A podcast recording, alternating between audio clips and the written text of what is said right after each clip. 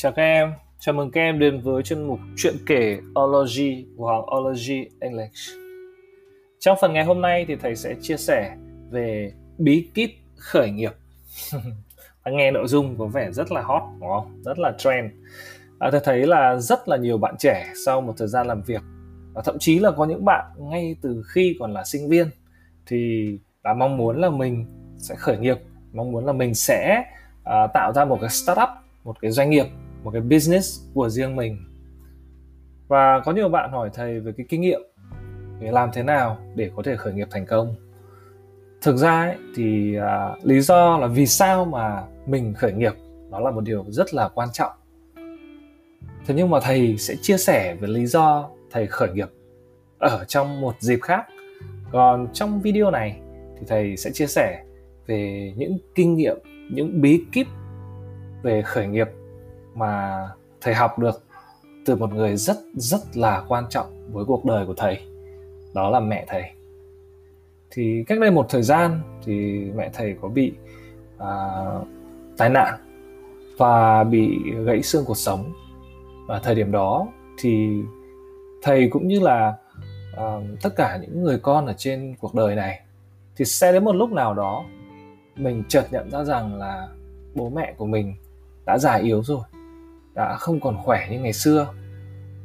Và ở cái thời điểm đó thì thầy dừng tất cả mọi điều lại để dành thời gian đến ở bên bố mẹ của mình. Và đây là một cái à, chia sẻ từ cái câu chuyện của thầy với mẹ ngày ấy. Và thầy tin rằng là sẽ có nhiều điều bổ ích cho các em, kể cả những em khởi nghiệp cho doanh nghiệp của riêng mình và cả những em đang làm rất giỏi ở trong một cái công doanh nghiệp nào đó. Ok thế đi vào câu chuyện nhé à, ok. Mấy hôm chăm mẹ ốm tôi có dịp tạm gác lại công việc sang một bên để trò chuyện cùng mẹ xuyên thời gian với những câu chuyện dài bất tận. Trong đó có một câu chuyện về khởi nghiệp bán dưa của mẹ. Ngày ấy Mẹ tôi về hưu năm 55 tuổi. Mẹ về nhà chỉ quanh quẩn quanh nhà. Nhà tôi hồi đó ở mặt đường vùng ngoại ô đầy gió bụi. Tầng 1 thì đã cho chị thợ may thuê hết cả.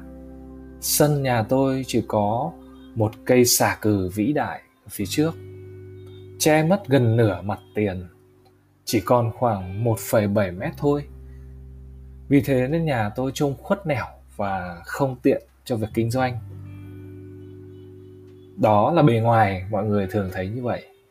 Thế mà từ cái sân bé tẹo ấy chỉ với cái sân nho nhỏ ấy mẹ đã bán dưa và thu về thu nhập 4 triệu hàng tháng. Trong khi những nhà hàng xóm mặt tiền thoáng hơn rộng hơn cũng mở ra bán dưa và bán những đồ à, lặt lặt vặt lặt vặt khác nhưng ế và không bán được đông khách như vậy. Hóa ra, bán dưa cũng không dễ lắm đâu. Ngay cả khi bạn có một mặt tiền rộng, bán dưa chắc hẳn là có bí kíp gì đây và chúng ta sẽ có thể học được điều gì từ đó. Mẹ tôi luôn muối dưa bằng nước đã đun sôi sạch sẽ. Thi thoảng, khách mua hàng thì mẹ lại múc một ít nước dưa húp xì sụp xì sụp, suýt xoa. Khách nhìn thấy bà chủ tự uống nước dưa như vậy thì cảm thấy rất tin tưởng về chất lượng đảm bảo, nên thường ghé mua thường xuyên. Như vậy bí kíp một, bí kíp đầu tiên là gì? Là hàng của mình phải đảm bảo chất lượng. Hàng của mình làm ra, hàng của mình bán ra phải là hàng mình sẵn sàng dùng và sẵn sàng để cho những người thân yêu của mình sử dụng thường thì muối dưa hay bị nhân nhất tạo ra cái cảm giác mất vệ sinh. Điều này là không thể tránh khỏi do vi khuẩn gây chua. Thấy vậy, mẹ liền lặn lội lên chợ ngọc hà. Nhà tôi hồi đó cách chợ ngọc hà rất xa. Mẹ hỏi bác bán dưa ở chợ ngọc hà. Hỏi xin kinh nghiệm thì mới biết được về mẹo của mình. Đó là cho một chút giấm vào thì nước sẽ không còn bị nhớt nữa. Và đó là bí kíp thứ hai, không ngừng học hỏi. Chúng ta luôn cần phải đi tìm những chuyên gia, những người mà đã đi đi trước, đã nắm được kinh nghiệm và bí kíp về những gì mà mình đang làm để học hỏi, phát triển không ngừng. Chúng ta cần phải đứng trên vai của người khổng lồ. Thường thì giá dưa nguyên liệu thay đổi, lên xuống theo mùa vụ vì thế mẹ thường canh thời điểm dưa, sắp tăng giá, thì mua thật nhiều, rồi bọc trong túi ni lông, tích trữ trong tủ lạnh dùng dần. Mẹ lấy những phần bắt đầu héo để muối trước. Những phần tốt còn tốt thì để lại dùng sau. Những dịp trời mưa bão, dưa úng nên người nông dân bán giá rẻ, mà cũng rất ít người mua vì dưa xấu mã. Mẹ thì lại tranh thủ mua lúc giá rẻ như vậy, rồi làm dưa thay vì dùng dao thái cả mớ thì mẹ lựa và tỉa từng cây một nên vẫn lựa được những phần dưa còn ngon. Nhờ vậy mà dưa mẹ bán luôn có giá rẻ hơn những nhà hàng xóm. Bí kíp ở đây là gì? Tối thiểu hóa chi phí nguyên liệu. Nhiều người không để ý điều này. Và trong sản xuất kinh doanh hay trong khởi nghiệp, dù là chúng ta làm mặt hàng gì đi nữa thì cũng cần có nguyên liệu đầu vào. Việc đảm bảo được chất lượng nguyên liệu đầu vào kèm với giá tối thiểu sẽ đảm bảo được sự bền vững của tổ chức của doanh nghiệp. À, mỗi dịp trời mưa bão thì thường rau sẽ tăng giá nên người ta thường chuyển sang ăn dưa. Mặt khác mưa bão xong thì thường nhiều cá giá rẻ nên dân hay mua dưa về để nấu canh cá nắm được quy luật ấy, nên mẹ để ý dự báo thời tiết và gia tăng sản lượng đúng lúc nhu cầu tăng. Bí kíp thứ tư, am hiểu thị trường, dự báo nhu cầu. Với tư cách là một người làm doanh nghiệp thì từng cái quyết định của người đứng đầu doanh nghiệp sẽ quyết định là doanh nghiệp sẽ đi về đâu, sẽ tồn tại hay không. Nên cái người chủ doanh nghiệp cần luôn luôn phải thính nhạy và đoán được trước những điều gì sắp xảy ra ở đây. À, những khi đó thì mẹ làm dưa sẵn khi cần là dùng nước nóng và nước muối để mồi nước dưa mồi để muối thật nhanh để bán. Hoặc là mẹ à, dùng một muối cùng một đợt thế nhưng mà muối với những nhiệt độ nước khác nhau để mẻ dưa hoàn thành đúng lúc cần bán theo trình tự thời gian mà mình mình đã tính sẵn. Lúc thường thì mẹ chỉ đổ một bát nước dưa lên trên, khiến cho dưa vàng dần từ trên xuống cho tiện việc bán. Là mình cũng sẽ lấy dưa từ trên xuống dưới, bí kíp thứ năm, linh hoạt trong việc lập kế hoạch sản xuất.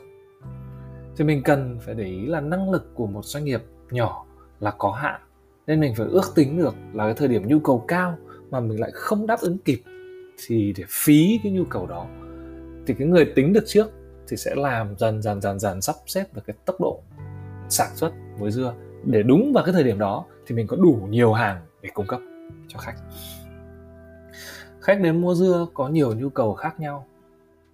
Mẹ thường hỏi nhu cầu của khách để tùy chọn phần phù hợp. Khách ăn thì luôn chọn loại cận vàng đẹp, ăn sẽ ngon khách om dưa, nấu canh hay kho cá thì lại chọn phần lá cho dễ nấu. Bí kíp thứ sáu, tùy biến theo nhu cầu của khách hàng. Dù sản phẩm của mình đơn giản đến như thế nào đi nữa, dù những gì mà mình làm có đơn giản như thế nào, thì luôn luôn là mình cần để ý đến người tiếp nhận cái sản phẩm đầu ra công việc của mình để lựa chọn phần tốt nhất cho họ. Vì lao động của mình xét cho cùng là để phục vụ cho một người nào đó mà thôi. Tiếp theo, có những có những khi khách đến mua dưa cho cả xóm, hoặc mua số lượng lớn để về nhà liên hoan. Những khi ấy thì mẹ lại nhét thêm cho khách một bao thuốc lá để làm quà. Ở đây thì mình không nói đến là thuốc lá có tốt hay không tốt nhá, thì đấy là những cái người khách mà người ta có hút thuốc. Ok. Thì à, ở đây mình không nói về là có tốt cho sức khỏe hay không nhé thì có thể là ta tặng một cái món quà nào đó khác, tùy chúng ta thì những khi ấy thì mẹ thường có một chút quà nhỏ dành cho cái người mua đó. Để lần lần tới vì như vậy lần tới người mua dưa lại ghé vào thăm lại vào mua đúng quan dưa của mẹ. Bí kíp số 7 chiết khấu cho khách mua nhiều và tạo quan hệ với người ra quyết định mua hàng. Đôi khi chúng ta à, làm doanh nghiệp và khởi nghiệp chúng ta không để ý rằng cái người đối tượng khách hàng này mình làm sản phẩm cho đối tượng khách hàng này. Thế nhưng mà cái người đi mua lại không phải là cái đối tượng khách hàng đó mà lại là một người khác. Thì việc duy trì mối quan hệ với người ra quyết định mua hàng là vô cùng quan trọng. Ok câu chuyện đến đây thì ờ, tức là đó là một cái câu chuyện mà thời điểm đó thì thầy ngồi bên giường của mẹ. Tại vì uh, thầy trông mẹ thì thầy thầy có mỗi một khả năng là ngồi nói chuyện suốt ngày với mẹ thôi còn ví dụ như vợ thầy, lúc trông mẹ thầy ốm thì lại có khả năng là massage, xoa bóp cho mẹ. Còn các chị thì lại làm những việc khác. Và khi mà mẹ kể câu chuyện đến đây, thì phải phục sát đất về kinh nghiệm bán dưa của mẹ. Ngày xưa mẹ chỉ được học đến lớp 3 thôi, mẹ không được học nhiều. Và khi thấy vậy thì mẹ chỉ cười và nói là mẹ đã là gì đâu, có những bà bán dưa, còn nuôi được tám con học đại học kia kìa. Mẹ thì ăn thua gì đâu. Tự dưng, lúc đó tôi thấy mình bé nhỏ.